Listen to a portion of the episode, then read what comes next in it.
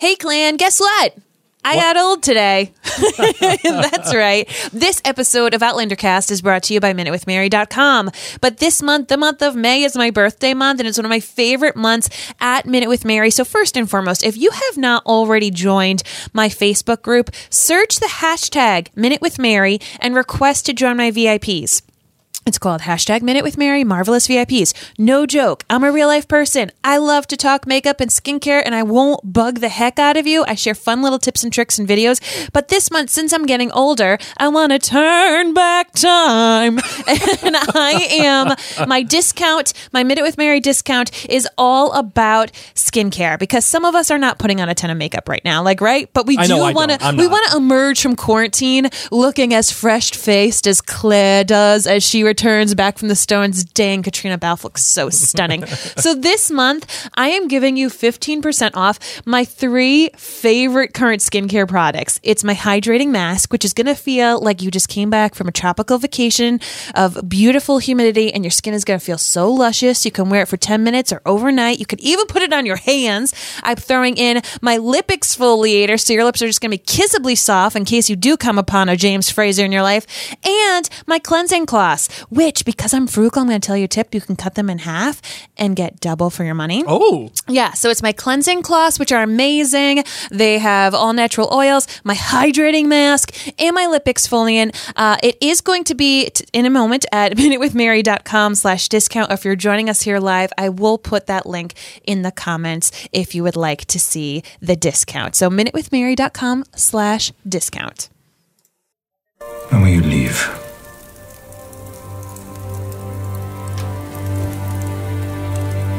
Leave in a week.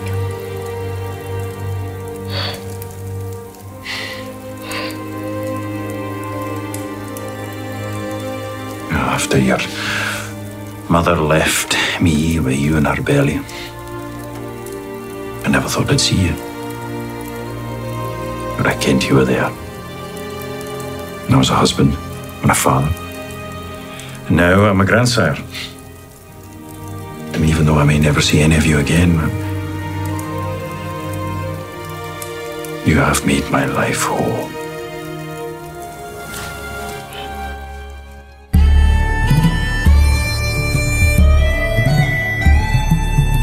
All the way from Providence, Rhode Island, welcome to Outlander Cast. It's a podcast dedicated to the show Outlander on Starz.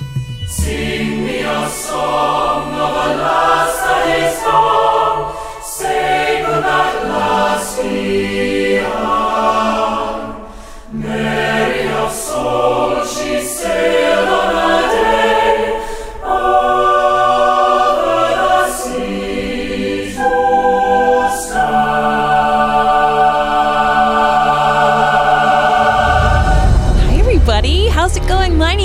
Mary Larson. my name's Blake, and I just have to wish my beautiful bride a happy birthday. Oh, thank you. Thank you. yes. Happy birthday for my bride, 29 Aw. again. Oh, yes. Yes, of course it is. She Of is course. perfect. She is amazing. She. we are, in fact, recording this on her birthday. We are. We are a day late in our recording normally because our children were a disaster It's okay. last night. It's all good. Uh, so, but we're here now. We're here ready to talk about Outlander.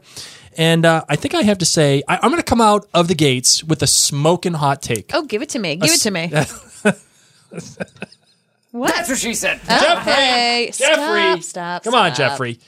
Um, smoking hot take. You ready? Yes. Peanut butter and jelly sandwiches. Mm. Best sandwich on the planet. Peanut butter jelly time. Peanut best sandwich on the planet. You cannot convince me otherwise of anything else. Oh, It is the most. It is the most carryable. Uh, it is the most uh, uh, um, satisfying. Yeah. It is sweet and savory. yes, It's it is. long lasting, Yep. easily transportable. Truly. It's the best sandwich on the planet. Okay. And it's very fulfilling. You know, I do love me some peanut butter and jelly. I'll get on board with you. I'll get on board with you there. Well, of course, we're going to be chatting about uh, the penultimate episode of season five for Outlander. But before we do, Blake and I would love to remind you all that we will keep podcasting throughout Droughtlander in all sorts of ways, whether it's about Outlander or about other things that interest Blake and myself. You can find out more by following myself and Blake at Mary and Blake on Facebook and Twitter and YouTube and Instagram, or by going to maryandblake.com. We do have a lot of podcasts that if you are binging um, different shows right now, we may have already podcasted about some of the ones that you're checking out. So we would love to keep you company. And also talking about keeping people company. What are you guys doing next Sunday night?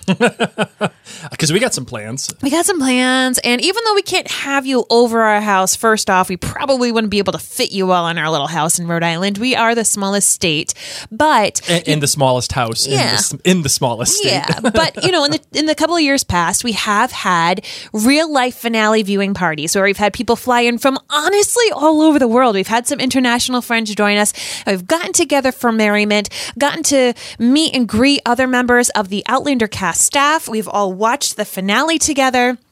And then Blake and I get to have a discussion on that episode, all with banter included by our guests. But of mm-hmm. course, it was limited to who was able to come, who was able to visit Rhode Island. Well, then the coronavirus hit, and we had to cancel our finale party. But alas, we had a chance of good luck, and Blake has decided, along with uh, our party planning committee, that the show must go on, and we are having our virtual finale party. So, Blake, break it on down and let people know where they can find some more information if you're free Sunday night. Sure, just go to outlandercast.com and you'll see on the menu up there, it just says virtual finale party. Just click that virtual finale party button on the menu and it will take you to all of the details that you need to know for the virtual finale party. But just to break it down here for you, for the podcast listener, yes, we will be watching the finale together with you. As a matter of fact, we're going to try to kind of treat this like the Super Bowl. We're going to treat it like the Super Bowl. We're going to Okay. have some fun with it. Yeah. We're going to have a pregame. We're going to have a pre-show. We're going to get together here in the studio with us, and uh, we're going to have some special guests Yes, we will. I- Virtually. virtually. I cannot tell you who they are and what they will be, but you will be quite excited about them. You should be. It's kind of a big deal. So we're gonna have some special guests uh, and some other guests from the Outlander cast staff as well. Uh, we'll be taking predictions, uh, and if you want to send us some video comments and video predictions, you can, as long as you're a member of the OutlanderCastClan.com. You can do that there too. Uh, so we will be playing those predictions, giving our predictions in the pre-show, and then what will happen is is you will be invited to our our home theater where Yeah. we watch Outlander every single week. Yes. uh, we will be here, and uh, we can't show the, the We can't show you the screen. So when we say a virtual viewing party, you need to still be able to see the finale episode on your TV or laptop or phone with us. It'll be a two screen experience. Yes. So what will happen is the camera will be fixed on Mary and I as we're watching the show. You'll get our reactions. You'll be able to comment with us. You'll be able to comment with each other and talk with each other because we'll all be live together on YouTube, Facebook, Twitter, uh, like how we are right We'll now. plan on pressing play Yep. at 8 p.m. Eastern Standard Time. So, for those of you who are watching along live with Starz, hopefully you'll be able to watch it at that point. Those of you who have access to an app, well, I'll do a little countdown three, two, one, press play. Is it going to be perfectly synced? Probably not. Can you doubt it. pause it and like figure it out? You bet. Or could you mute us and kind of like listen along on your own screen and still join in with the chatter? You bet. This way, it's like you're all chilling out on the couch with us. We can squirm, we can ooh, we can ah, we can say, Claire, what are you doing? oh my goodness, you know. So basically, it's the Super Bowl of Outlander meets Mystery Science three, uh, Theater 3000. Yes. That, that's what it meets. So we'll have the pre-show. Then we're gonna then have the we have the actual actual viewing Yep. where we all sit down on our respective couches, beds, you- wherever you are, and you're watching and we're watching it together and we're chatting. We're like, oh my god, this is amazing. And then after the episode airs, Blake and I will come right back here into our studio. That's right. And we will discuss the episode with your your opinions. So once again, if you're a member at OutlanderCastClan.com and you watched the episode earlier in the day, I know several of you watching and listening are members of the clan, you have a really unique opportunity What do you mean? to submit a video feedback. Oh, oh yeah, for OutlanderCastClan.com, mm-hmm. you can submit your video feedback. Normally, it's all only just for the co-producers and up. However, I'm going to open it up to everybody. everybody for the finale party itself. Um, and we're Who gonna, is a member at OutlanderCastClan.com. Correct, Those are our patrons. Uh, so w- you will be here with us. The video comments will be here up on the screen. If you're watching us live right now, if you're listening to the podcast, you don't get the benefit of seeing us on the uh, in our studio at the moment. But if you're there with us in the live finale. You will be able to be up there on the video screen with us, showing, telling us your comments, telling us your thoughts about the finale itself. We will also be trolling all of the forums and Yes. all of the social media. Your comments, if you're not a member of OutlanderCastClan.com, number one, what are you doing? Number two, fine. Number three, stop Come what on you're. over. Number three, stop what you're doing and join. Yes. But if you're not, that's okay. it's totally okay. We still love you. um, we will see your comments in the threads here. We will bring them. We'll bring them up too. We'll be talking about them, giving you our reactions, and well, then we'll have a nice little uh, thank you uh, note and video from the Outlander Cast staff. Yep. And uh, and then that'll that'll be it. Right, So here's the good news for those of you who are outside the US and maybe you have to watch the show on a different date. You can still be a part of the pre-show. The pre-show, which is about 7 7:15 p.m. Eastern Standard Time, will be starting Mm-hmm. and that is uh, unspoiled, okay? That's going to be what do we think's going to happen? That's going to be some pre-show discussion with some special guests as Blake said. So if you are part of our Aren't international friends, please know that we would love for you to tune in with us from 7 p.m. to 8 p.m. Eastern Standard Time and know that the 8 o'clock and on show, the viewing party, and the post show will still be available on video and, of course, our podcast. Um, so when you are able to watch it in your own time, we would love for you to join along and press play, even though it won't necessarily be live. It'll be like you're there with us Yeah, here. in everything that we do for the virtual finale party will be available on YouTube and, and uh, on, on the various social media, but definitely YouTube. So if you do miss anything for whatever particular reason, I will break them down in terms of pre-show, finale, post-show. You'll see three separate videos. We are watch them all. recommending that everybody who watches, if you can, if there's flour in your house or you can get some, to make some shortbread. Yes, that's one of the things. So there, there are a couple of things that I would like you everybody to do If you um, can. if you can. Uh, we actually So we a- can feel like we're all there together. I know. So what we're hoping to do is create the kind of community that we've always had, as Mary said earlier in the previous finale parties.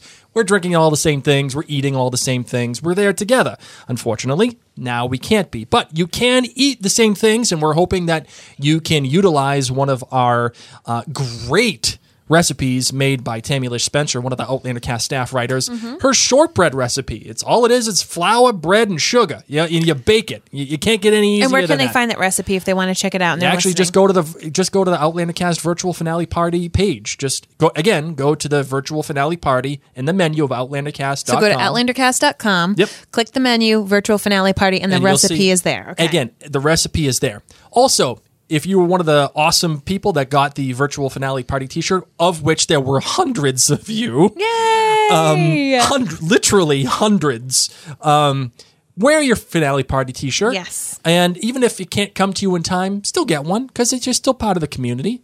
Just go. if you have any Outlander gear, if you have uh, tchotchkes, if you have Funkos, if you have anything like that, we want to see those pictures. We want to see your room set up, sharing those photos with us on social media on Sunday before and during the show. Um, also, I think it'd be really fun for those of us who can to make peanut butter and jelly sandwiches Yep. as we travel together and find out where the heck Bree Roger and. Jemmy travel to. So if you like peanut butter and jelly, of course you can make that as well. And then, of course, we have the uh, the unofficial sponsor of the Outlander Cast listener feedback episodes, out White Claw. If you do happen to have some White Claws in the house, if you want to go get some, you want to brave the uh, the public, you can. Just go get some White Claws. Man, we'll all drink some White Claws together. We'll have fun. or you can have some whiskey, or you can have Sure. some tea, or you can have a hot cocoa. We don't care what you're having, but we want you to join us. So, all that to say, we would love for you to join us this upcoming Sunday for the Outlander Cast virtual finale party. You can find all information by going to outlandercast.com, clicking the menu, and click virtual finale party. That's right. All the information is there. Everything we just talked about and more is there. So anything you need to know, you can find it there. Marvin, it is though time to talk the penultimate episode, not the finale, the penultimate episode. yes. Are you ready to get this done? I mean, I don't feel like I am, but I know that I am, but still. It's it's a doozy. Let's do this. Let's do it.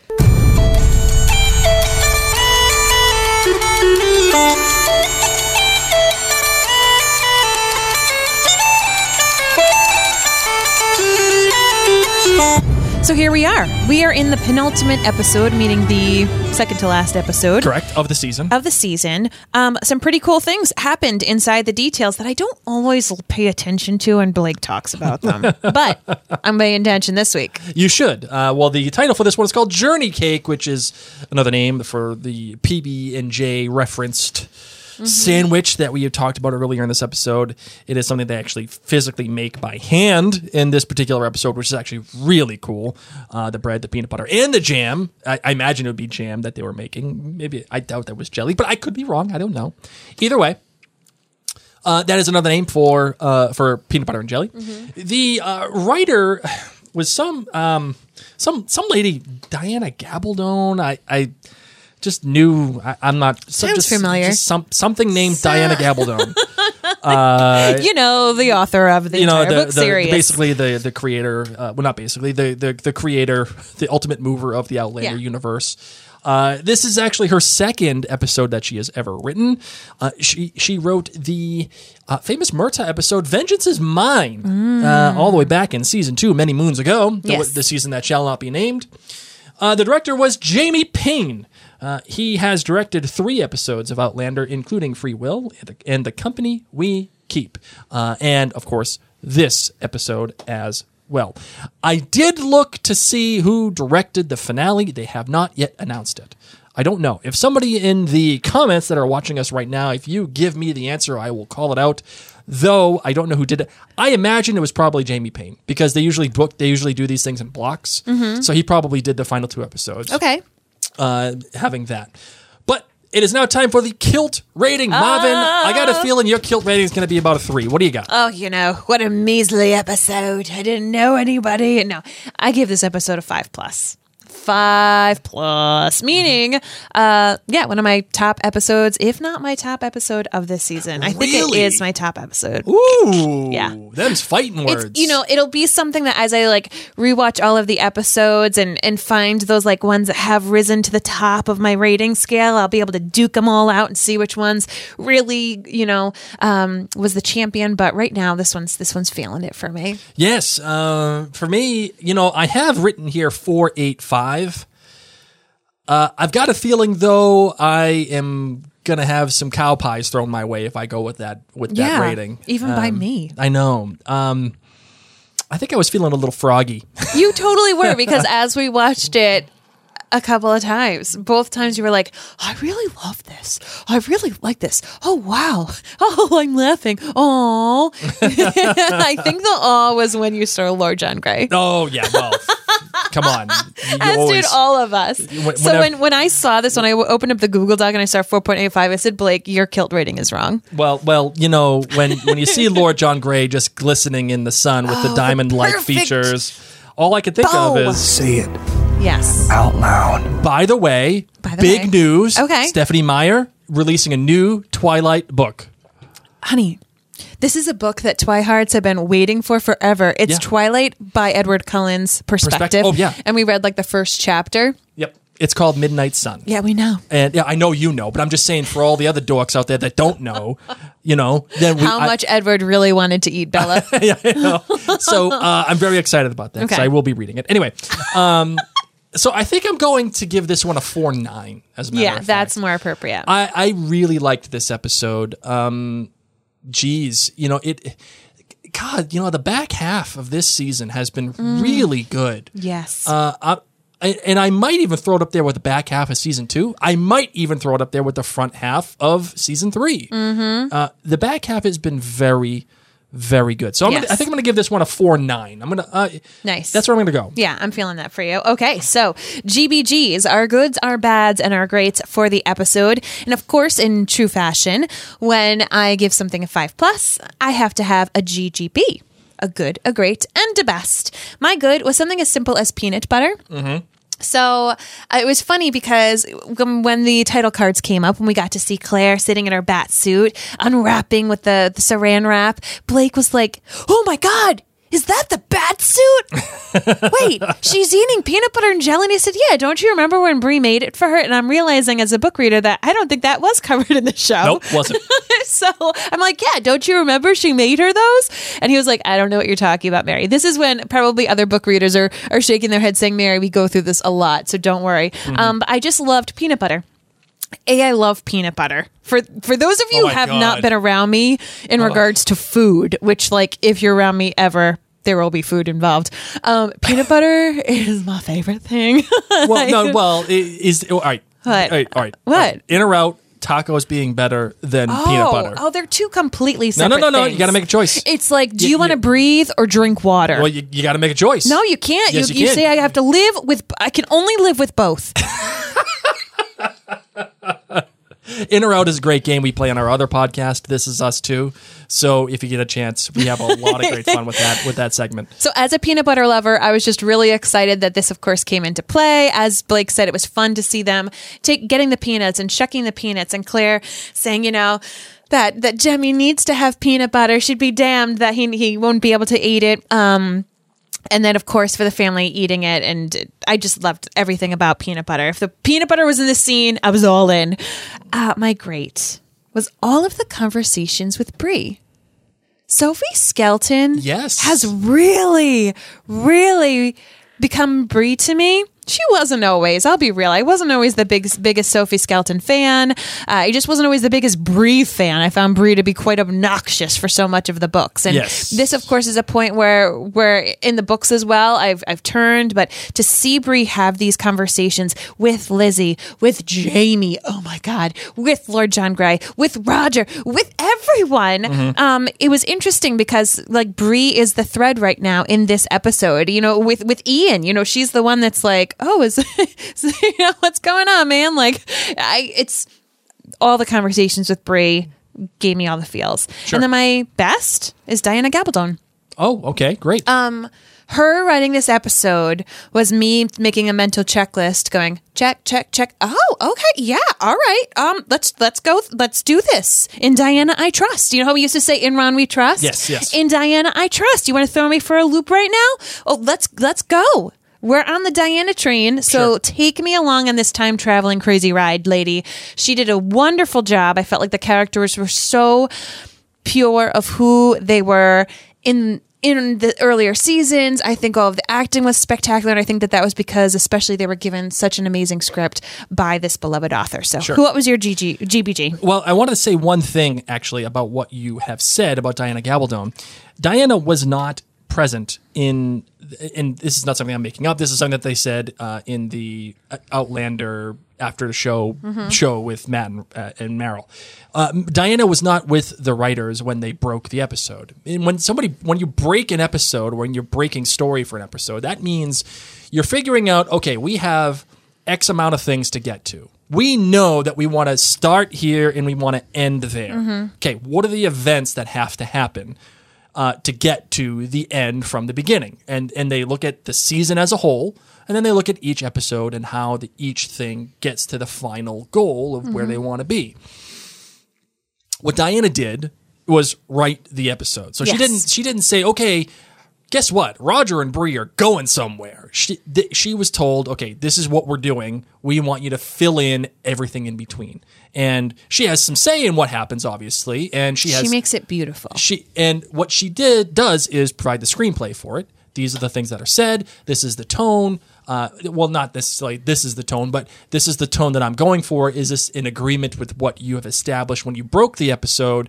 Uh, these are all of the uh, these are all the di- this is all the dialogue. This is the flow. This is the pace. She had created all the stuff in between the major points of what they tried to get to. So that is the difference of of what Diana did as opposed to what was taking place with all the writers at the beginning of the se- at the beginning of the uh, series or when they were breaking the story. So I just wanted to say that because it, it is relatively confusing for somebody. So a lot of people will say, "How could Diana switch X, Y, and Z from the book? She wrote the book. Why would she change that?" She didn't. It was what was established by the by Matt and Toni and all the writers prior to the season being f- shot and filmed. She made it magical. But she made it magical. She gave it the Diana touch, which she definitely did. Yes, yes. The humor, especially Jamie. Jamie is so funny. You know, reading the first two books has given me uh, a, a, a an entirely different perspective on James Fraser. Mm-hmm. Uh, not necessarily that he's a better character or whatever. It's just a difference. Yes. and and when you say Diana wrote the episode, you can tell. Yes. because that that character trait of Jamie, I don't want to say goes missing, but it's definitely not highlighted the way that it because it's a subtle thing. Yes. It's not like you'd say, "Oh, what is the top three traits of James Fraser?" Like that's humor. Humorous wouldn't necessarily be one of the top three things you think about when you're describing this character Mm-hmm. to say a coworker or whatever. But it's definitely one of his traits that can be. You know, snuck in, and you're right. She's able to do that. So, Yeah. I- I'm I'm so happy that uh, that you enjoyed that. So, what's your GBG? Uh, so my GBG is this. Uh, I know. Sorry, I, it's just important. I want to make that distinction I know. for people. I'm I'm loving it. Um. so okay, uh, my GBG. Uh, first, the good tie. I have a tie. Uh, the first one, the first good is uh, Bear McCreary. Uh, Bear McCreary this season has been very subtle, very very subtle with all of his themes. Uh, it hasn't been um, in your face this season, Mm-hmm. which I can't tell if I like or I dislike. it's been a lot of reminding you of themes of the past. Yes. It's been a lot of like pulling in those themes rather than creating new themes. We don't have necessarily a, ton of new characters that he's establishing tons of themes for. Um, there's no like new love interest or whatever. You know, we have our Jamie and Claire theme that we get to hear every so often. We have the the Bree and Roger theme that we get to hear. We get to hear the the time traveling theme come in and out. Sure. Um, and you know, he had so many references, of course, at Elements with with rec- with music back from Yeah, previous right. battles. So he's been able to work with the repertoire that he's already had in a very smart way. It reminds me a lot of of John Williams. You know, you watch Yes. the latter movies of Star Wars and you can sit there and and uh, you know my kids and I were just watching today The Force Awakens and it's like you hear the slight, slightest bit of the Force theme Yep. you know which a lot of people at first associated just with Luke Skywalker when Sure. we first saw you know a New Hope but really it was the Force Yep. so and I that's what I was thinking about Bear especially in this episode you know when Claire is telling Ian you know what what she really is you got to hear the Stones theme Right, right, and you you got to hear Frank's theme too. Yep. Uh, with with Yes, you got to hear. Frank's theme. Uh, you got to hear Willie's theme. Mm-hmm. Uh, there is a lot of subtle things in this episode, and and Bear again has been very subtle this entire season.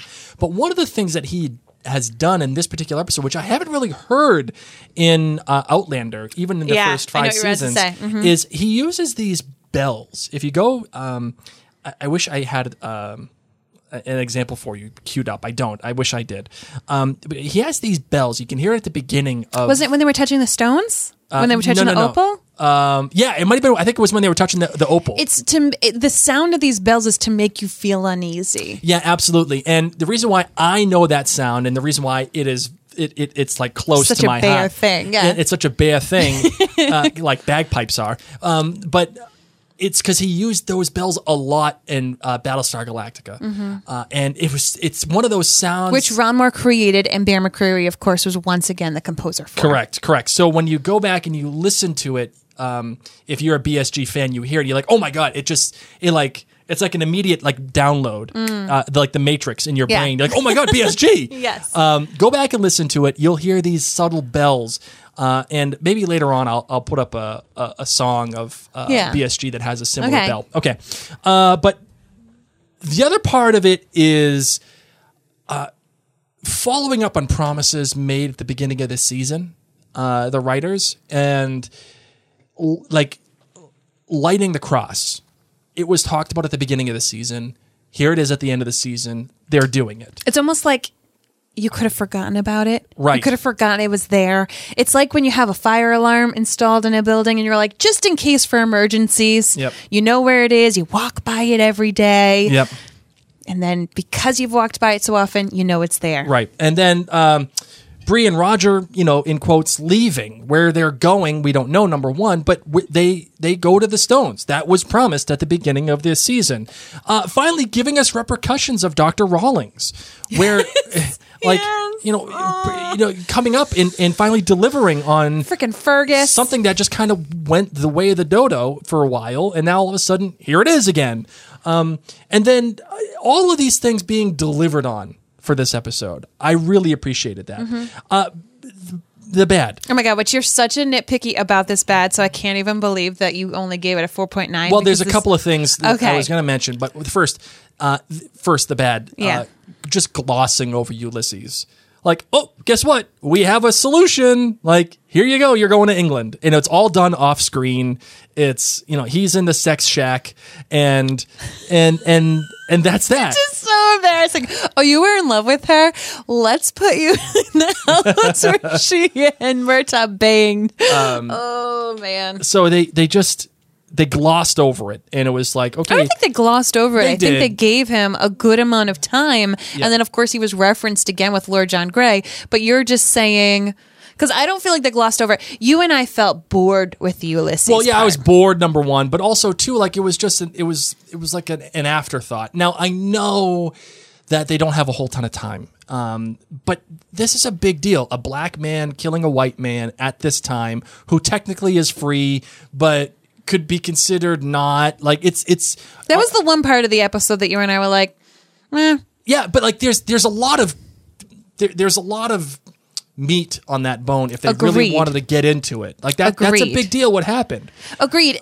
And, you know, it's something that they touched upon um, a bit more in season 4 Mm-hmm. was the differences of people of different races in this Sure. time frame in North Carolina. Um, and and I will say, you know, it's touched upon a lot more, of course, in the book. So I think that they they did what they could with him um, in this bit. Of course, an incredible actor, and of course, we find out that he's in love with Jocasta, and that's why he stood by her even as a free man. Well, we don't Um, find out, but we can allude. It, it alludes to the fact that he was in love Yeah. with her. Um, but the other bad, the, the the one thing that actually really stood out to me in this episode was the editing.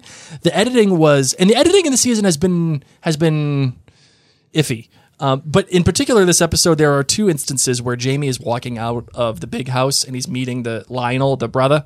Yeah, the And brown. Yeah, the brown, the random brown jabroni, and he goes out there, and as he's walking out, he crosses his hands behind his back. Yeah, he puts his hands behind his back. and then they shoot they go to the the next angle and Mm-hmm. it's jamie walking out of the house as opposed to you know from from the front as opposed to the back and as you, you see jamie again and once once again he puts his arms behind his back and it's like Yes. dude he already did that what are you, what are you doing Yes. um and then there's another scene at the dinner t- at the dinner scene where Jamie is telling a story and he's talking and it like With peanut butter? with peanut butter and it dissolves from him sitting to all talk, talking and laughing and then it dissolves to him standing in like a totally different angle. Like it was it was really weird. And i'm like what are we doing? Uh, It's so, funny because if I didn't, if Blake didn't point these things out, I would have never noticed.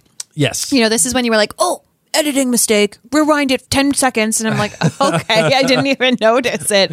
But then once I did, I saw it, I, I see what you're getting at. all right and uh, finally my great i have a tie uh showing the passage of time at the beginning of the episode Oh, with the seasons. It was very Twilighty with all the different seasons. I loved it. It was I, all I could think of is there's a possibility.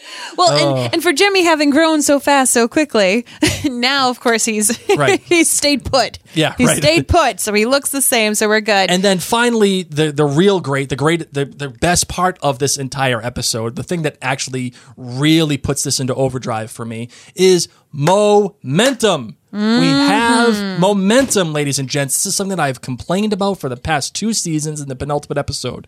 I felt like the past two seasons, nothing has happened. in the penultimate In the penultimate episode. whereas not in this one. And this one, we got some real fracking momentum. multiple streams of Jamie momentum l- literally is running with with a flaming a torch. flaming torch to light up a wooden. Cr- like you cannot get any more forward momentum than what we got. Mm-hmm.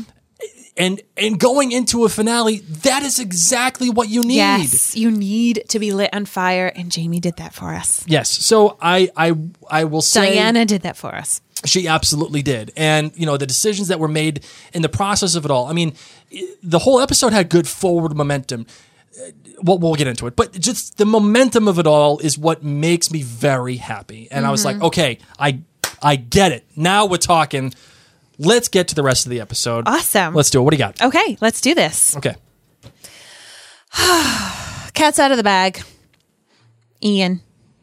Yeah. Uh, So he's playing with the opal. by the way, I just What? have to say this. Bam! You're welcome. You're You're welcome. Ah, I called that. You know, it's so hard because sometimes you come out with these outlandish theories that are like spot on the nose, and then you come out with other ones that are so wrong, and I have to react the same exact way. It is very difficult. But yes, yes, Ian finds out that many people who he knows and loves are actually from the future. and you know what? The kid handles it really well. You know, for a young lad who traveled from a mere, you know, estate and farm uh, uh, in Scotland to being thrust into the Mohawk tribe in the New World prior to the Revolution, and then going back home with his family, you know, he rolls with the punches pretty well. And the way And he was captured by Geillis. I mean, let's be real. right, bloody freaking Geillis. Let's be friggin' real, okay? This Yeah. kid's probably like, oh, sure. yep, no prob. Got it. and uh, you know, I Didn't you want them to also be like, and Geillis was too? Sorry about that. I know. We probably should have warned you before to stay away from the crazy person. actually one of the things that I quite liked about all this because it's one thing to say, hey, you know what, Ian took it pretty good as a character. For him to just take it, um, it'd be a little far fetched for me. Um, even Murtagh just taking it as the way that he did. Like I, I remember him being like, "Whoa!" I remember remember that scene in season two where he's like, they had to they had to put the numbers on the paper for Murtagh. And They're like, "Wait, you're all the way from here." yeah. um, that was very believable, and I really liked that. In this scene, uh, it's very believable, not because of how they explain it to him or his reaction to it. Um, well, his reaction to it, it's how he takes the information and processes it for himself. Oh, wait, timeout. Like, yeah, you were, you. I know you've been interesting, but this all makes sense now. Yeah. And by the way, can I do it too? Can we fix something that happened between a man and his wife? Yeah. And that is believable to me. Mm-hmm. That is absolutely believable to me mm-hmm. because it gives him a good organic reason to want to believe in it, number one. Yes. And accept it as a reality, number two, because it makes his reality more bearable. Mm-hmm. We still don't know what happened with he and his wife. We still don't know if. I, I got a good outlandish theory about that. But Just do it. No, Just do it. Oh, okay. Well, you know what? Fine. We're here. All right. We're doing the We're, we're chatting Ian. All right.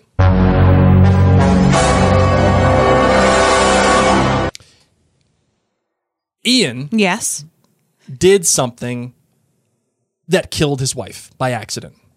That's the reason why he's so like totally gone about her and upset and he doesn't want to admit the fact that she is dead. He may not know that she is dead, but she he he um interprets her as dead or missing. So he has done something to put her in a position where she is either missing or dead and he doesn't know her fate. So he just acts like she is and that's why he wants to go back and fix it because it's his fault. Interesting. So I'll I'll take the interesting. Okay. I'll take the interesting. I'll give you an interesting. so what else? What else uh, did you did you like the fairy comment? Oh, I loved the fairy comment Yes. because, of course, you know that's something that's referenced obviously throughout oh, so much of Scottish culture, but even, of course, was way back to season one. You know, um, the people where where Jamie, uh, not Jamie, where where Jamie lived, like this is something they believed. They talked about the stones and that magical fairy things would happen there. You know that this was this was integrated into their culture. That there was some magic and mystery. So I do love that Ian was like, "Oh yeah, I know you're a fairy." Like Yeah. no problem. Not going to the witch angle, going to the fairy angle. Um, and then, of course, how how easily he can talk with Bree Mm-hmm. about it. Yeah, and because they've always had this kind of relationship Mm-hmm. where it it was uh since day one it was just it, was they were they were contemporaries. Mm-hmm. Uh, it wasn't Auntie Claire, it wasn't Uncle Jamie, it was it was Brianna. Uh, and, e- and even though she kind of came in, uh, Brianna came in, you know, late in the game. They had this kind of connection between the two where they could be real with each other, and uh, it, it's it's it's a cousin style relationship where it's like cousins are your family, but they're not like your family. They're your buddies, and I like that. I, I've always felt that way with my cousins. Okay. they're your buddies. Yeah. and there's someone you can trust and you can talk to, and you can you know make fun of your parents, you know, too, and uh, that that whole thing. I wasn't really close to my cousins. Uh, uh, that's that's a good point. That's a good point. Sorry about that, Mary. Forgot about that. Thanks, babe. I didn't know I had cousins until I played against them in field hockey, and I was like, "You have the same last name as me," and they're like, "Yeah, we're your cousins." Oops. Ma- Mary's family relationships weren't all that great. you just don't go to the same prep school as us. That's really what happened. You go to public school. oh, Anything else about Ian you want to get into here? Um, how they actually how they give him the land? Oh my gosh! How they give him all the land? Thank goodness, because if if Roger says to Ian, "Hey, can you do me a favor one more time?" Mm-hmm. I'm gonna smack that man. Do you know what Ian already did for you? Right. But yes, can you do us a favor? Can you take us with the horses? You know, we're gonna be going for a pretty long trek, but you know, just so you know, we want to give you this land. Um, and and I love how he says, you know, eh, just watch over it for us. Sure, sure. And you know, it, it goes into um, what that relationship between Ian and the rest of the Frasers are, and how much they can trust him. I loved when he asked Jamie and Claire, "Did Murtagh know?" And he's like, and, and Jamie says, "Yeah, he did. He he he understood." And uh, guess what? Now you do too. Uh, I, I I just felt that that was one of those great familial moments that helped solidify uh, the the connection between Ian and the rest of uh, the rest of the family. Something that I think is desperately needed. This episode is one that uh, absolutely invests in the relationships uh, in in the show and and gives them the the gravitas and the um the the due that they are that that is that is well earned. Uh, with this episode, it again it, it cashes in on a lot of the goodwill that has been created um, as a result of fixing uh, a lot of the relationships that have either gone wrong or uh, didn't get enough of their due in season four. This episode uh, absolutely follows through with that, which is which is something that's great. Uh, anything else you want to talk about with uh, with Ian? when he goes up and he touches those stones. Mm. Oh my God. Yeah, And you just feel him want to cry, yeah, wishing, wishing that for a moment he could do something. Um, and how many of us have felt that way, you know, about real things in life, but like maybe I could do that too. And you fall flat on your face. Um, Yeah. goodness me, that just, that just punched me in my gut. That's, that's one of the things that was so amazing about this episode due to Diana Gabaldon's amazing writing was, you know, we really felt these highs and lows and we had this humor and we felt just utterly dropped Yep. in these moments. So, yes, Ian, farewell. I like how he, he, he gets the information from Claire and Bree too at, at the river. By the way, setting setting for this show. We talked about it last episode uh, for for Mercy Shall Follow Me. Setting for this show has been phenomenal uh, in these past few episodes. Uh, the setting for uh, the conversation between uh, um, Ian and uh, Auntie Claire and Brianna is impeccable. Uh, a rushing river, a rushing stream behind them, creating creating uh, uh, tension and uh, and hazard and uh, bringing things out of focus. It's it is the waves of the future running uh, away from from Brianna and, uh, and and Claire and Ian. Ian unable unable to escape the flow of the river and unable to escape the flow of time. He can't go back. What a tremendous setting for um, for this conversation. Agreed. And not only was it, it, it thematically important and- symbolically important, it, it was visually beautiful as well. um, Mm-hmm. Agreed. the way that it was shot, uh, something really, really God, great. can I just say, Roger's memory of of the stone circle from when he was like stumbling and bumbling by himself being chased. Good memory, Roger. Good memory. So, can we move on to the next by Ian, Yes, aka by Fergus? Oh, abso freaking At least Fergus got to say something this episode. finally. it was really Germain, why are you outside? It's dark. Yep. Fer- Fergus has one thing to say, and then they're like, "Oh, look at that! The still's on fire. Hey, Fergus, go figure that out." Poor Fergus. Oh, hey, Germain, what's going on? Oh, mom got beaten up. Fergus, go figure it out. Poor kid. Seriously. The bye, Fergus. But of course, you know, it's it's important for him to be a part of this family. But really, let's be real. The person who we we need to talk about is Marsali because Fergus has nothing to do right now. Oh my thing. goodness, Marsali. Marsali's pregnant again, dude. What are we doing? She's doing Fergus. Marsali, close the legs. She's doing Fergus. Bam! Just like that. A winner! Touche, Mary. Bringing the heat on your Got you. birthday. I love it. I got you. I love it. Marsali is pregnant again with another baron on the way, um, and is helping Claire in the surgery. Still, still relating surgery and bones to how she takes apart an animal. And girlfriend takes a hit while she's pregnant. dude, she got smoked. She got smoked. Like and, and KO'd. not only did she get smoked by the guy, she got smoked by the ground. A lot of the time when you get hit, Yeah. you know, it ain't the hit that knocks you out. It's when you hit It's the the ground that knocks you out. Uh, and I don't know how they did that in real. I, like I don't know, I don't know how they did that, how they filmed that. But it was But- a believable. But Lauren Lyle, I mean, hit with a thud. I mean, it was it was like that. That was Mm-hmm. The end. Um, and you know, poor Germain. I mean, seeing all this thing go on and just hiding under the under all the he table. wants is peanut butter and jelly. That's all this little man wants. uh, and I, we were right. Um, you know, random Brownsville log carrier kills random Ridge car- log carrier. Which was fine. Okay. Uh, if you didn't, if you don't get that, go back and listen. Hodge to the, pile, red coat. Yeah, yeah. Um, I, whatevs. What do you mean, whatevs? He's he's he's a, he's a log carrier. He, he's gonna die. you know what I hate? What? I hate that guy that spits. Yeah, the brother. He's Yeah. just spitting constantly. hate, especially now. I'm like, do you?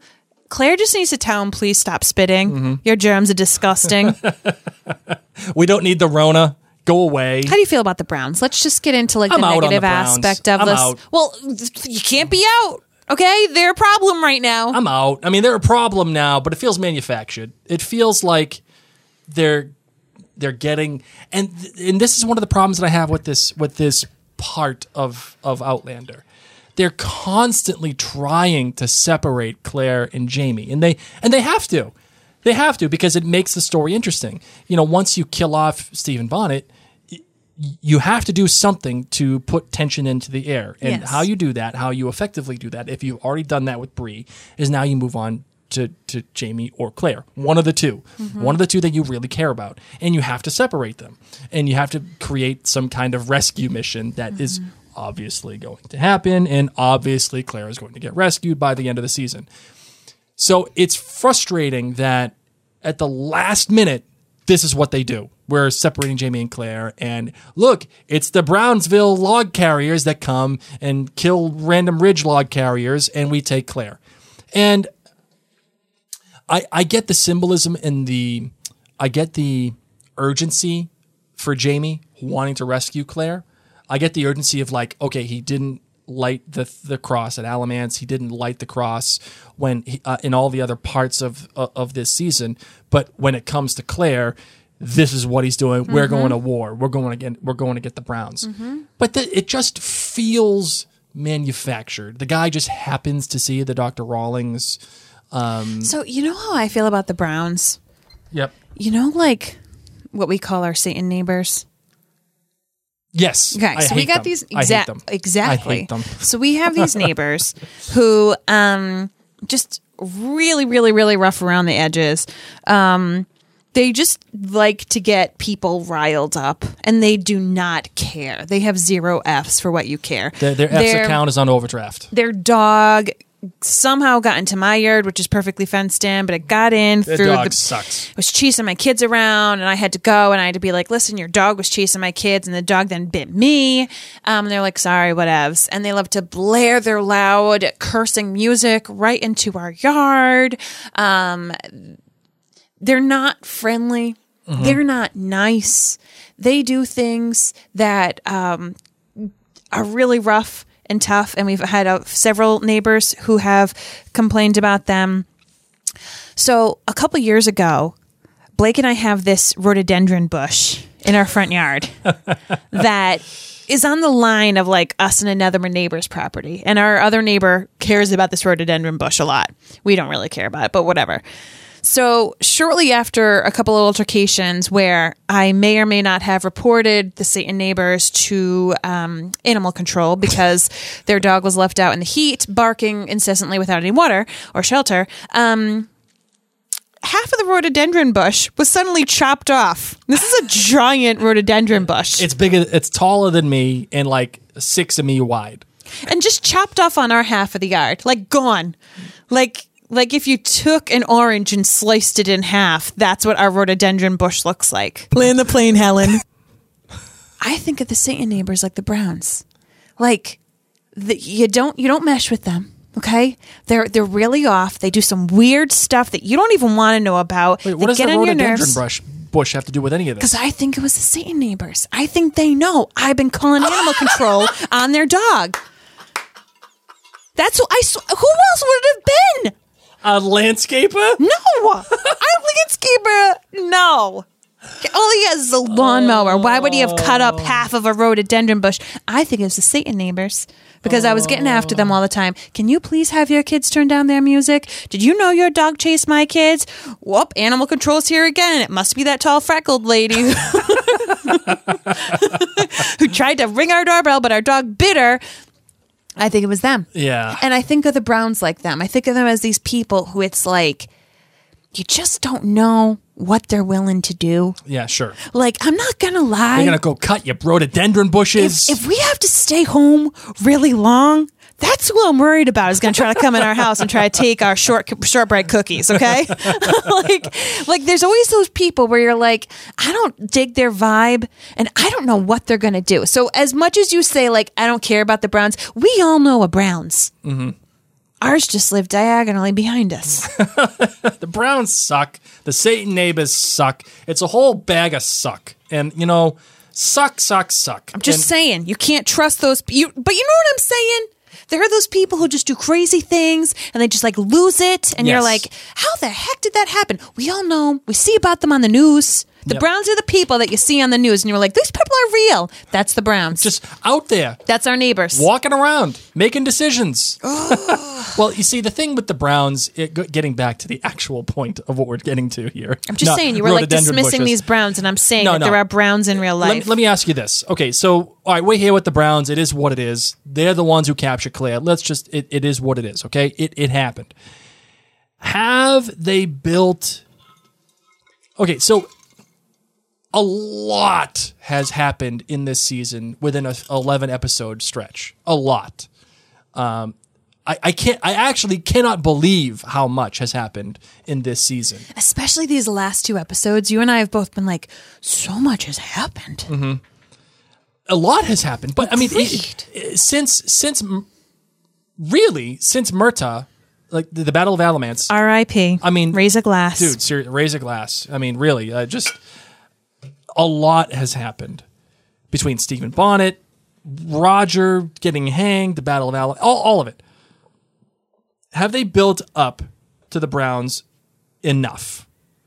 Is this is is the this final conflict between the Frasers and the Browns a legitimate thing in your eyes as it relates to the story? Not because of the books, but because the way the television show has presented it. Is this a legitimate thing to you? Yes. How come? because the Browns have been there this whole season, just like Bonnet's been there. Yep. You know, they've been sprinkled in. We were getting, we have had the Browns. The Browns are that freaking pebble in your shoe where you're like, oh yeah, that's still there. I still don't like it. Mm-hmm.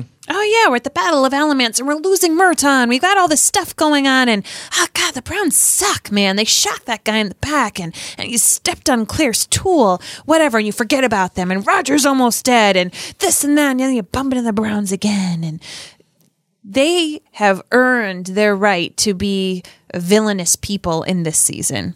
I don't know. My my sense Just you wait. good good one, Mary. I appreciate that one. Where is it? Washington. You're you're welcome for that one. Um, my sense of it is, I I get why they killed Stephen Bonnet in episode ten. Yeah. Um, I still don't agree with it. they got the Satan neighbor Browns to deal with. I, I still don't agree with it. I think if you wanted this whole thing with the Browns, they, they from what people have been saying, they have been really playing with the book timeline uh, as it relates to the show, uh, pulling things from you know future books and pushing things back and whatever. You know they have the right to tell whatever story they want to tell. Um, and of course, thematically, it makes sense that Jamie is lighting the cross at the end of this season because that was, was what was promised at the beginning of this season, and it makes sense that the Browns are the ones who were. But here's the thing. But- okay, but- let's let's lay it all down. Okay. This whole season in the beginning, Jamie had to get a militia to protect people. Okay, but granted, it was from Governor Tryon and. Everything enabled. Now the Browns are saying we need your help to pretty much do the same thing because people are going around burning people. Mm-hmm. Yeah. Jamie says no. Okay, so you got this double standard going on where Jamie expects people to show up for him, but he won't show up for his local people from the Browns' perspective. Sure. Then you also have the Browns who want to defend their daughter's innocence, their daughter who they may feel like could have been coerced. Um, you know, yes, she says she's in love with this man, but took away their daughter's innocence. Jamie wanted to kill Stephen Bonnet. So it's this like interesting foil that is interwoven and they bring these points up so much in this episode. So even in the times that we're not with the Browns, we have actions that are much in line with the Browns going through Jamie's life. Absolutely. So when we talk about antagonists and villains, you know, your protagonist and your antagonist have to want the same thing. They have to. They have to be in they have to be in competition for the same thing. And in this case, um, I think the Frasers and the Browns are in it for their safety and their honor. They're both fighting for the same thing. It's just a question of how those things get achieved. Is one person more right than the other? You know, is Jamie more right than the random brown log carrier Lionel? I, don't think so. And this episode makes great light of that. In fact, it, it, it hits you over the head with how similar yet different the, Fra- the Frasers and the Browns are. I just wonder, the Browns just haven't been there a whole ton. I would They- disagree. they, they've been there a little bit. They were there for the Battle of Alamance. They were there in Brownsville back in episode whatever. But that's it. That's all we know about them. I don't even know the guy's name. I think it's Lionel. I don't even know It the is other. Lionel. I don't even know the other Brown's name. That's I, okay. I don't know. I don't even know the other bro, the, the, the brother. I don't even You know don't his name. need to. That's the thing. no, you but you need do to. need to. If you need, you need to have. You don't because they Claire and Jamie didn't see these people as a threat. In the show, I think I would feel disagree like with that. Claire and Jamie find these people, you know, not intelligent. Mm-hmm. People that, you know, they don't really want to associate with, people that you can't trust, but they're not concerned about them that much. They're worried, of course, about their own family, about the own situations going on in their lives. And because of that, they don't see them as a legitimate threat to, threat to themselves. I don't. I don't know. I think I disagree. I think we learned that Jamie was respectful of the Browns and respectful of how dangerous they could be in the that random Brownsville episode where he made a deal with them and he knew that they you didn't mess around with them and he knew how important they were so he had to bring them in on the the march to Alamance. Um, I kind of disagree with you that they disregarded them.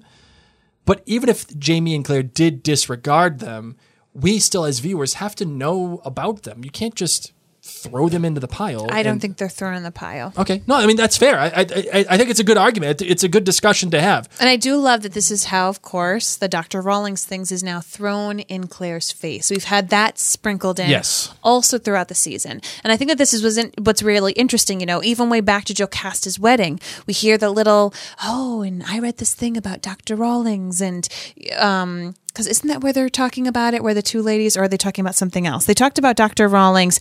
Oh, in the Brownsville episode, they're Yes. talking about it there. Weren't they also talking about They talked about it in this episode. Yes. When, when the when the Yes, the, when she's the- helping the her with the- with the wrist, yes. Yeah, says you know broke broke the wrist, and and you know, if you don't have sex until the final two weeks or whatever it was, or you do have sex but it's not in the final two weeks, you're not going to get pregnant. So basically, don't have sex. Um, and it- clearly, the guy's pissed off about it, and it's Dr. Rawlings who did it. Um, you know. it just feels like okay, we need to separate Jamie and Claire. This is how we get it done. The the the Brownsville log carriers take her, and because they see uh, they see the the box. Well, But I mean, it is what it is. I mean, it is what it is. Speaking of of that, can we just talk about because we're here now and, and I think this is I think this was the emotional crux of this whole episode. Something that I've been begging for is a real scene between Bree, Bree and Jamie. Yes. And it's the reason why I played it at the beginning of our episode. This is I, I understand that they had the great emotional hug between Claire and Brianna, and there was the great scene between Lizzie and Brianna, but I really feel like the the real emotional through line here is Jamie and Bree. Um, and how that even relates to the Bree and Lord John scene, uh, uh, how those things, how those t- how those two scenes coalesce. Uh, d- don't go breaking the iPad, Marvin. okay, it's okay. Swish and flick. Um, what do you think about the Jamie and and and uh, Brianna scene? Oh, I loved it. I loved it. You know, obviously he knows she needs to go, and for him to talk about how Claire left with her in her belly. Um, and how all he wished is that she, you know, had a good life, and now she's been here, and he's also be, you know, be, been able to meet her in real life, been able to share with her the fact that she has a brother, and also now he's been given the gift of being a grandfather. That it's just, you know, made his life whole. Oh oh my god! And and All the and- feels. And talking about that through the lens of knowing that he he can't be with his son either. He, he not only is he losing his daughter, he's lost his son. Mm-hmm. And th- he can't get them back. That's it. That she's made her decision. She's going back to the future, uh, where you know roads where we don't need roads where we're going. Um, and and and Willie's off in England, and he's doing whatever the hell he's doing, becoming the the ninth earl, Earl, of, the ninth earl of of where, whatever, I, I, Ardsmuir or whatever. I, I can't remember what the hell it He's is. in Helwater. Uh, but he's the ninth earl of wherever he is. Um, it's a big deal, and and Jamie. I think one of the things that works to the advantage of this season is that we haven't had enough time between Jamie and Bree. But I think Ardsmuir. Ardsmuir, yeah, yeah, that's what it is. Um, we haven't had enough time between Jamie and Bree, and that's by design. And this this scene is the is what highlights the fact that we haven't had enough time between them. Meaning, you can feel the dread in Jamie's voice. You can feel how upset he is when when when Bree says, "I'm going," and you can you can discern the fact that Jamie just can't let her go yet. He doesn't want to let her go. The- he hasn't Why had I enough saying? time. Look, I'm, um, people are correct. Thank you. Ardsmuir is a prison. I'm like Ellesmere. Ellesmere, yeah, sure, Ellesmere, uh, whatever, something Mia. Okay, stats for nerds. Ellesmere. Oh, oh my god! And Helwater is where they live. Can I just say, how the hell old is Lord Dunsany that he just passed away? Oh yeah, he's like a billion years old. How old is he for real? Like wicked old man. He's got the elixir of life going on. He had a few minutes with Mary. I sure did. that sure skin did. It was that. It was that hydrating mask. By the way, go to minutewithmary.com slash discount. Get your hydrating mask and look as good as Lord Dunsany. you were too Hey, much. here here's something that that Okay. that actually Jamie brings up to uh, to Lord John. He says, uh, you know, Bonnet, you know, got what was coming to him. He he d- died by drowning. That that means he doesn't know that Brianna shot Stephen Bonnet. wow. Talk about that for a minute. Like like let's wrap our brains around that. Like either That Bree either and Roger have kept that to themselves. It feel that feels like something that they would do, Uh huh. Agreed. uh, and I kind of like that. Yeah. because that's like like we said, it doesn't matter what Brianna was thinking. It's just that we know that was Mm-hmm. her decision, and whatever whatever the reasoning behind it was, that was it, and that's personal to her. Jamie doesn't have to know. That's really that, that- that's really cool.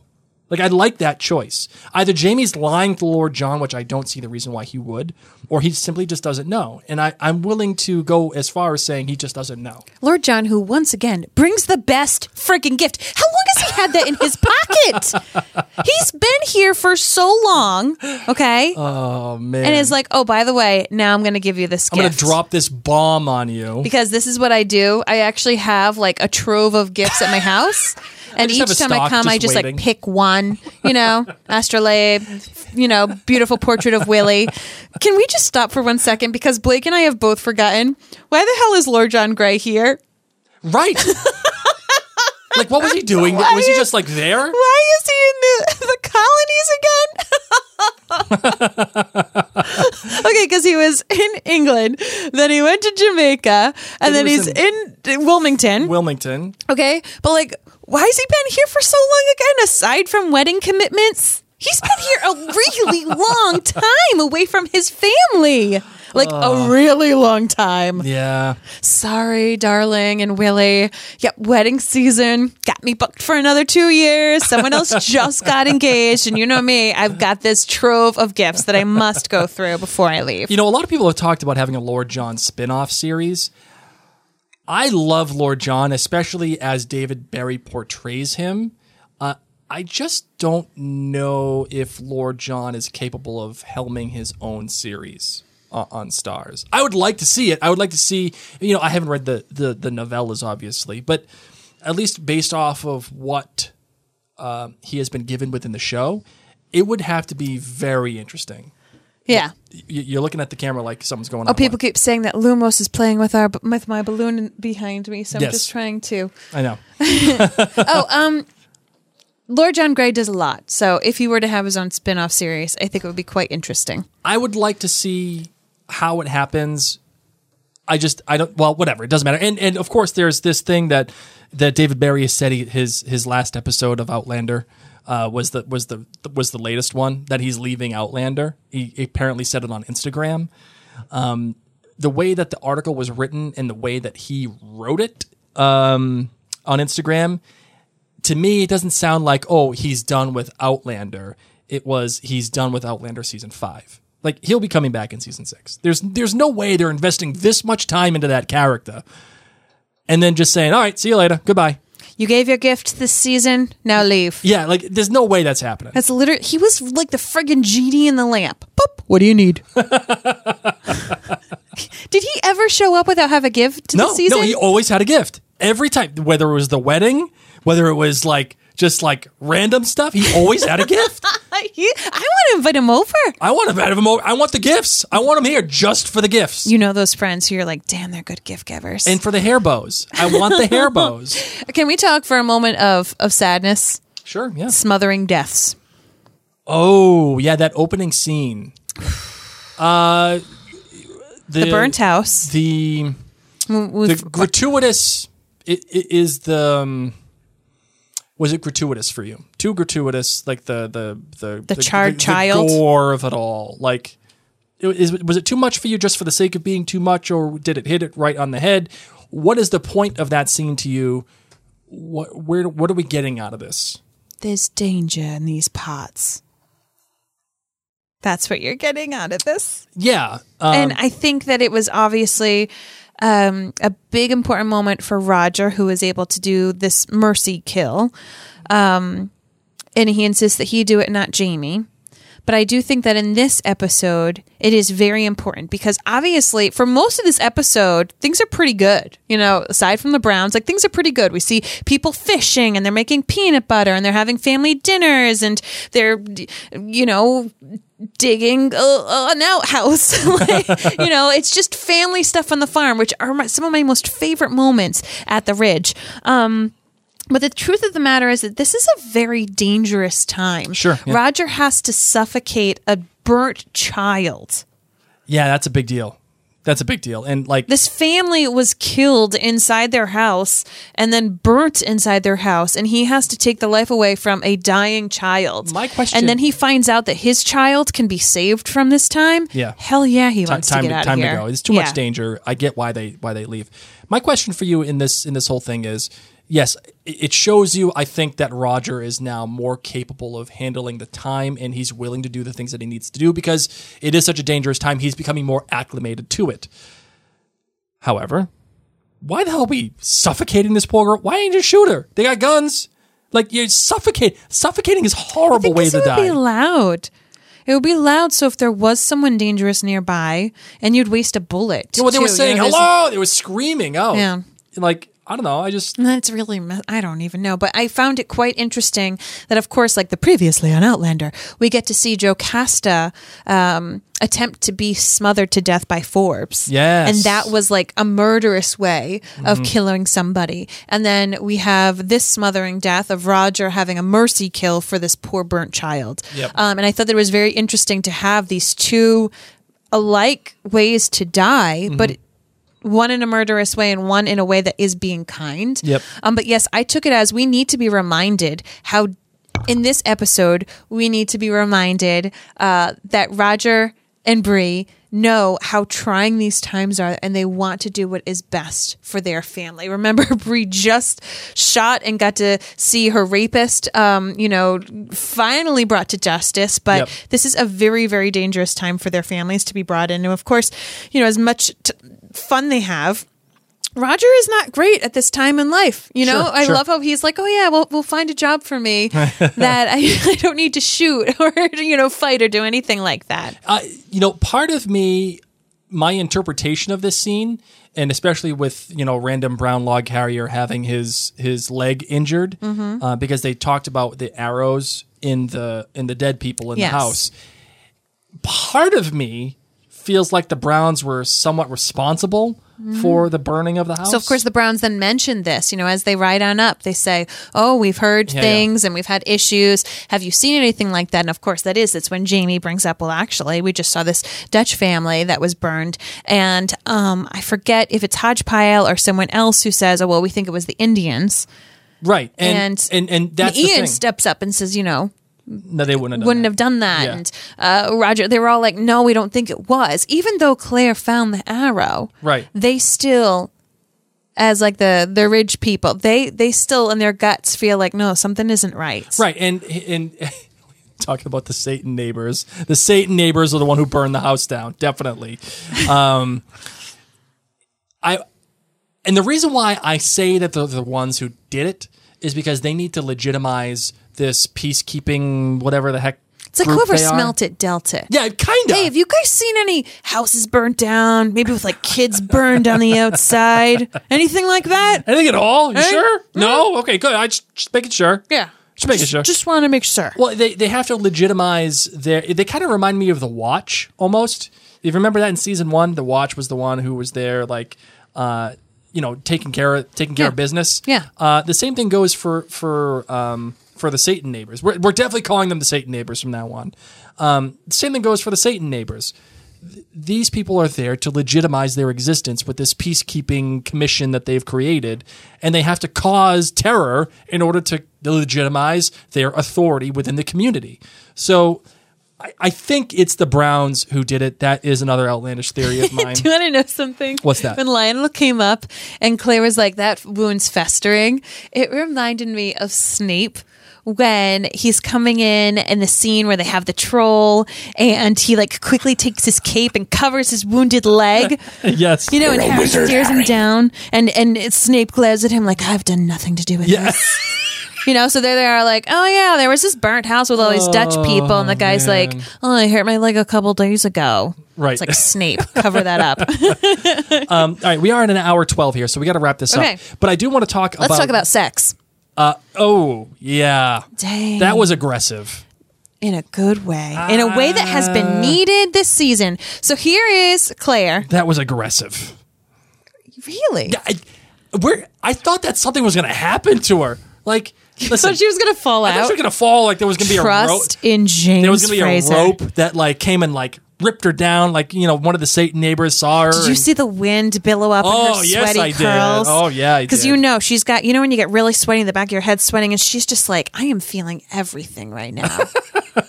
I'm going to feel hot, cold, and all sorts of things in between. I love how she just went over, put on the perfume. There he is asleep, still got socks on, Yep. just chilling. She wakes up hot. What a great use too to show that the non-aging Caitríona Balfe is in fact aging, Aging, yeah. as Claire. That she's now going through menopause, of course, and having these hot flashes, um, and just a beautiful moment. But I'm not going to lie. The next morning when they show the scene of the ridge, Yeah. I was thinking, imagine if someone was walking outside right then to go pee. and there's Claire. It'd be like Ian, Auntie Claire. just hanging out of the window, like she's flying, like she's Rose from the Titanic, but upside down. She is a fatty. How does she do that? oh. Jamie can do it. Jamie can hold on tight. Loved that moment and loved how it was just inter like woven in where it wasn't, you know, so much of the early portions of, of Outlander in their coupledom, you know, was so physical, which was, was of course luscious and yummy to watch and interesting in their relationship. But the physicality between Jamie and Claire is important. And I think, for example, um, in the in the stable in the barn, you know, we got this rush of of passion, but it felt so weird and it felt so off. And we need to have this reminder that this is one of the things that bonds Jamie and Claire in a very unique way, mm-hmm. in a very special and sensual way. And I just loved this scene and I loved how it was fluid. Even though it was like, holy smokes. Well, we have Vicky Johnson here on Facebook saying that's a typical take from a man. Uh, from me, that was aggressive, and I have to address this. No, I don't care about the sex part. That was great. It's it's very erotic. It is very sensual. When I mean aggressive, I mean it was like it was in a window. I like- would not have let you done that to me. No, no, I wouldn't have done it to you anyway because it's a Your hands window. so sweaty. I would have slipped. You're a wizard, Harry. She's just having a hot flash. Like, you know, like it, there's sweat and there's No. just you know, there's things happen. No, I mean it, was aggressive a, what a because of the bungee window. cord. and of course, what we get from that is the sperm scene. Uh, yeah, right. It You're just- missing all these little nuggets. That's why I'm just bringing them all in. No, no, I'll take it. Keep on. And I love keep how on Claire's going. just sitting there with her cup of coffee. Like, mm. And Jamie's like, look at, you know, I pictured them having teeth and look at these handsome tails. I love how proud he was speaking about them, not even knowing that Not they were know it his. was his. And she collected them that morning. Uh. And how he asked, whose were they? What was she going to say? Once again, another gift. Who'd she get the new lens from? Oh, yeah. Lord John. Lord John, best gifts ever. I saw somebody here in the comments say "Sir gifts a lot." Yes. That is the new shirt. That's the new shirt, ladies and gents. This coming out tomorrow. Lord John, Sir gifts a lot. Oh, so good, so good. So there they are, and now Jamie understands uh, how how seed actually How seed look. works. Um, and it's really interesting that we do get to learn all these little bits of biology through through Claire that is not necessarily known throughout this time. All right. Any other thing that you want to get to? Um, that we got to call out here. I just once again loved the music that Bear kept interweaving through. Oh, I did really, really love when when um Bree and Roger were sitting down formulating their plan after they've now found out that Jemmy can hear the stones, not only hear the stones, but he freaking broke an opal. Yes, absolutely. An opal that was supposed to show Ottertooth if someone was holding it. You know, it has this great, you know, pow- power about it. Mm-hmm. You know, it's a big deal. And uh, in the show, they're alluding to the fact that Jemmy was able to break the opal because he is the product of two Time time, travelers. travelers. And because of that, he is such a powerful time traveler that. Uh, he has the ability to do something Yes. of that nature, uh, which kind of plays into my next outlandish theory that we'll get into in a little bit. Um, it's people are taking it as proof that he is Roger's child. Mm-hmm. Uh, do you buy that? Yeah. I kind of buy it. I mean, because it didn't, you know, Claire's had this opal all this time. Other people have touched this opal, and then Jemmy finally touches it, and it's hot. And the buzzing comes from the opal. They're not near any stones. They're not near some magical little pool that Geillis wants to jump inside of. Mm-hmm. It's an opal that they've had around them this entire time, but somehow um, Jemmy's touching it brought about this time traveling magic bit to it. So, you know, really interesting to see uh, that all take shape. And of course, as Bree and Roger are sitting there formulating their plans, discussing, okay, we say we can say we can go to Boston and we need to make sure we say goodbye to everybody. I loved how Bree was saying, okay, you can be a university professor. You Mm-hmm. know, that would make sense to people. And Roger says, yes, keeping to the truth as close as possible. Bringing back oh Frank yes, yes, bringing Yes, back yes. Frank Yes. and his reference to Claire in what episode two, uh, where Claire, of course, is getting Sassenach wasted uh, as she's um, in Castle Leoch, and she's trying to stick to the truth as much as possible, talking about how she was visiting her family in France or something like that. Mm-hmm. Um, but bringing it back to Frank. Bringing it back to Frank because then we have all those flashbacks with Frank saying, like, remember, when you're being interrogated, you need to try to stick to the truth as much as possible. And I loved how this line was just interwoven that this was a skill he also taught to Bree.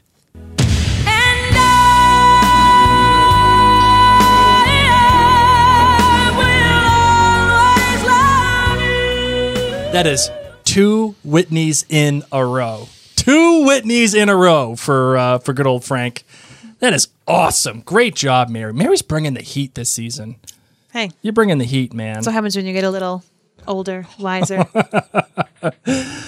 Oh man. All right. Anything else you want to get to? oh, you know, I'm feeling, I'm feeling really good. I know that we've been on here for a long time. Yeah. I, like I'm sorry to rush us, but we're already at an hour nineteen. Yeah. So, wanna. so of course we are going to have a second episode this week, um, and and of course the finale. There's just there's a lot to get through this week, and I I loved it.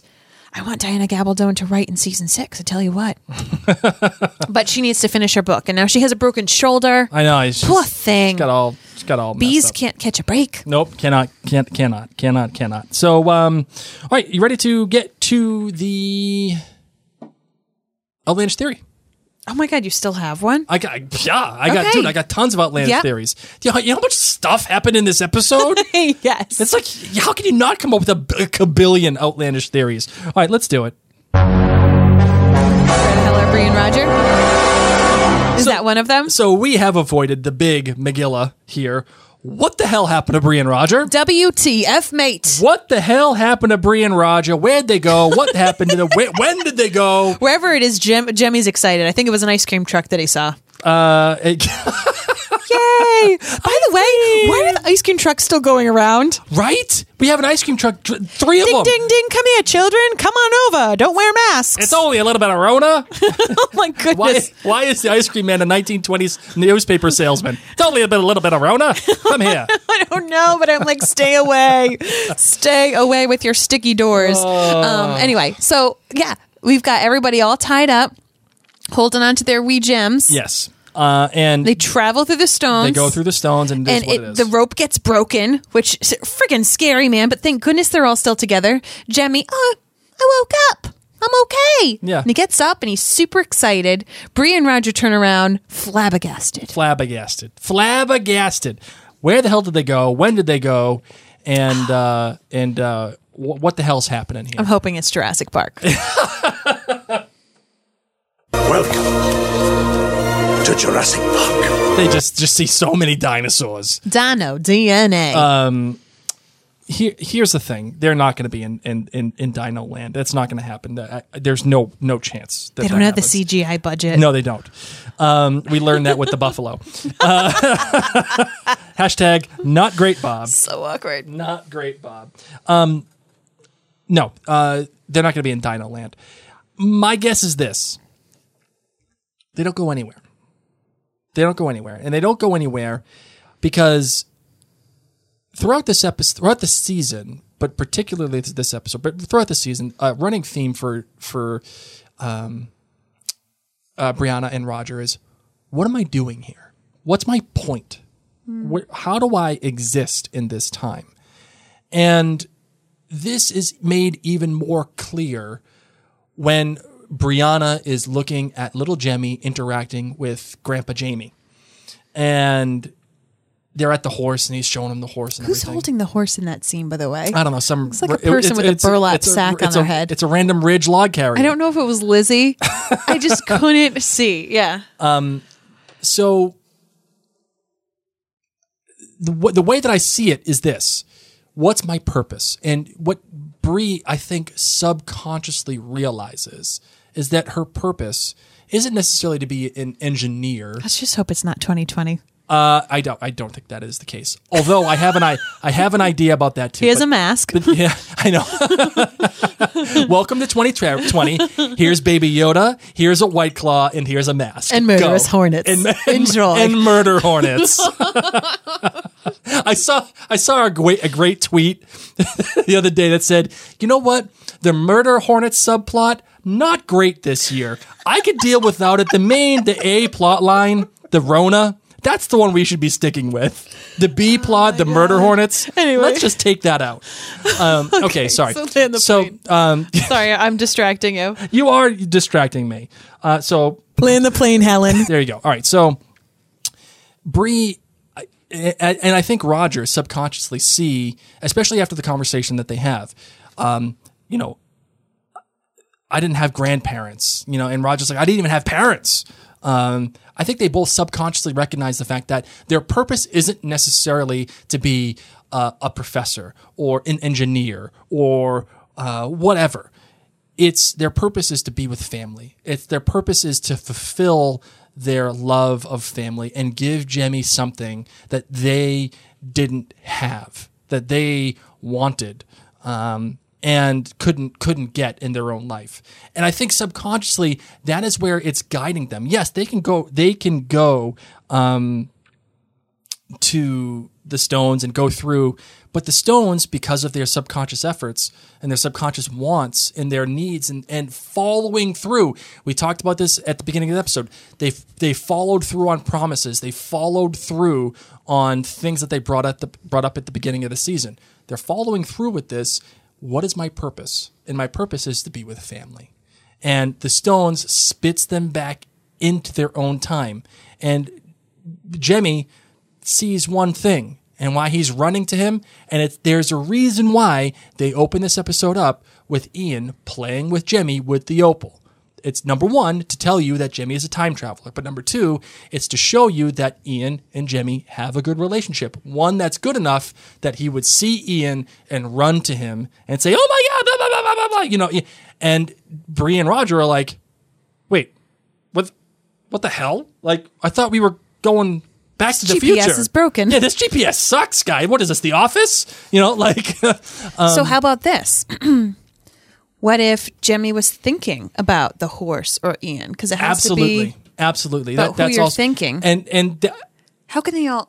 and that that's possible. And, and another thing that's possible here too is again, um, Jemmy is the product of two time two time travelers. Like they should have whispered in Jemmy's ear, like disco and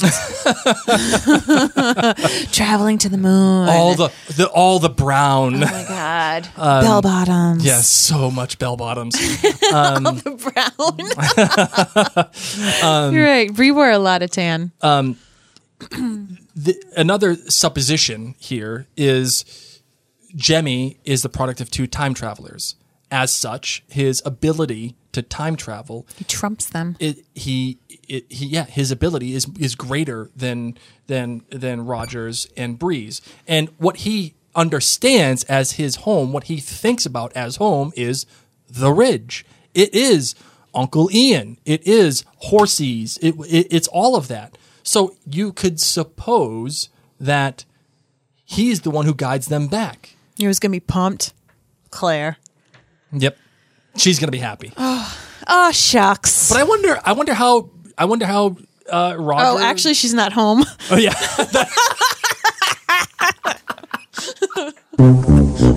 she won't know. Sorry. Oh man, that's funny. Uh, so I think it makes sense that they're going to what? Just picturing them. They're two weeks away. If they come home, it's gonna be like Home Alone. Mom, Mom, I wish my family would disappear. Where are you guys? Because they're all going to be gone looking for Claire. Kevin! uh, Look what you did, you little jerk. you're welcome. Uh, all right, all right. We gotta. Uh, Let's, let's oh yeah, we gotta puppy. close this bad boy out. All right. Uh, so uh, my outlandish theory. What are you giving it? What is your outlandish theory? That Jemmy was the one who brought them back, and that Oh, they're fulfilling their purpose. Interesting. Okay, fine. Mock me.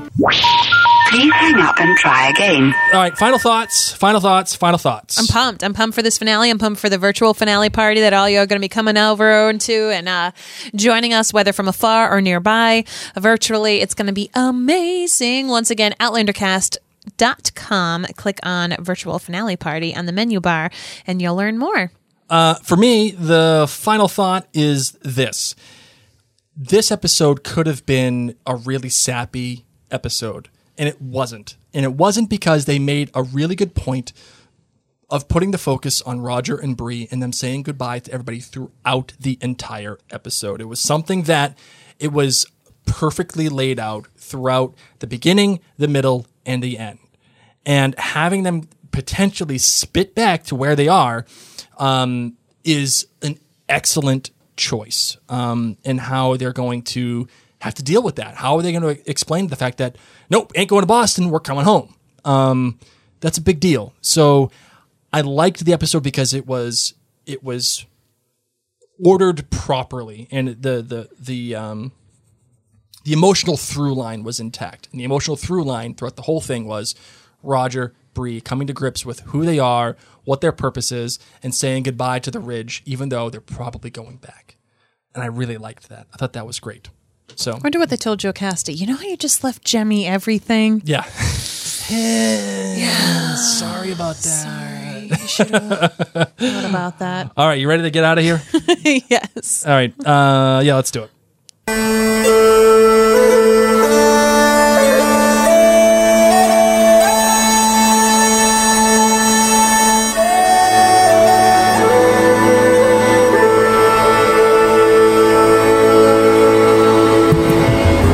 To, of course, thank you all for tuning in to Outlander Cast for this penultimate show discussion episode and let you know that, of course, we will be back this week.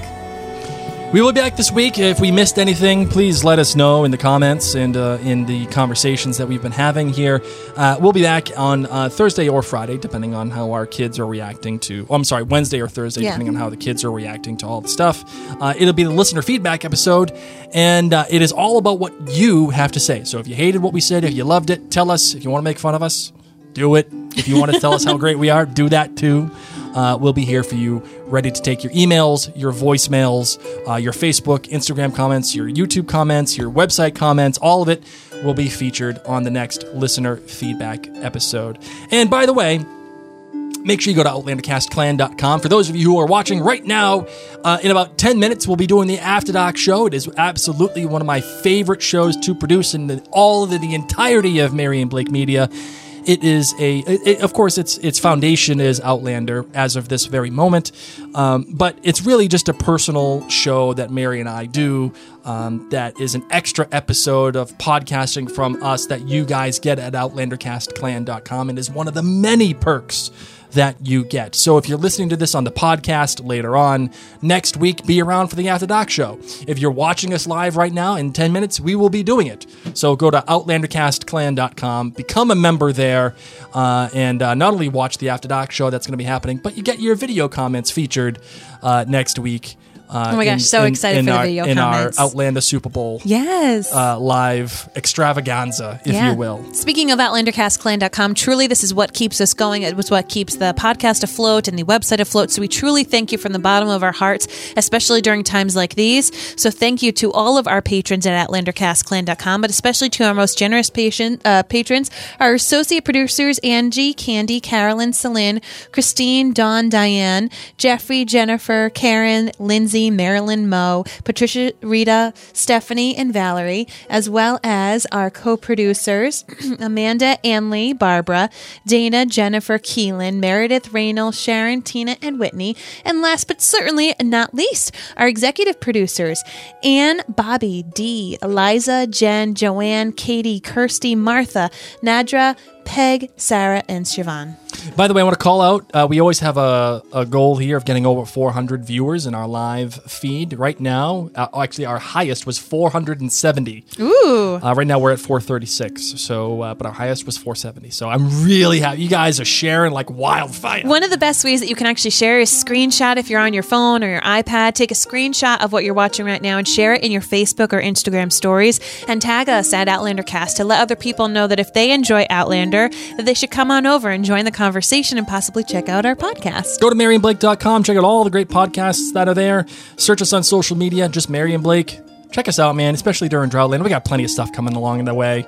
Uh, including our Hamilton. I'm sorry, including our Crown podcast that we'll be doing. We got some other things brewing. OutlanderCast.com has, in addition to podcasts, amazing blogs. We have a talented blog staff from all around the world helping create content all season long and throughout Droughtlander. So even as we're approaching, yes, I just said said a swear, Droughtlander, even as we approach it, know that here at OutlanderCast, we are going to continue to bring out quality content to you in all sorts of ways. And a big thanks to all of our Outlander cast staff near and far. We couldn't do this without you, so thank you so very much. Marvin, I got to say one thing and one thing only. Tell me. Happy fracking birthday. Oh, thank you. My beautiful bride. Thank you. I don't know what I've done in this life to deserve you, but I got you. Oh, thanks. And I'm so happy that you're here. Me too. You're just the best. And thank you everybody for for tuning in on my birthday. You know, this is my first birthday that I've spent podcasting. That's right. I did spend the birth of my daughter uh, watching, Watching Outlander. Outlander. Yes, you- yes, so did. hey, things coming around full circle. So thank you very much once again. My name is Mary, My name's Blake. and you've been listening to Outlander Cast.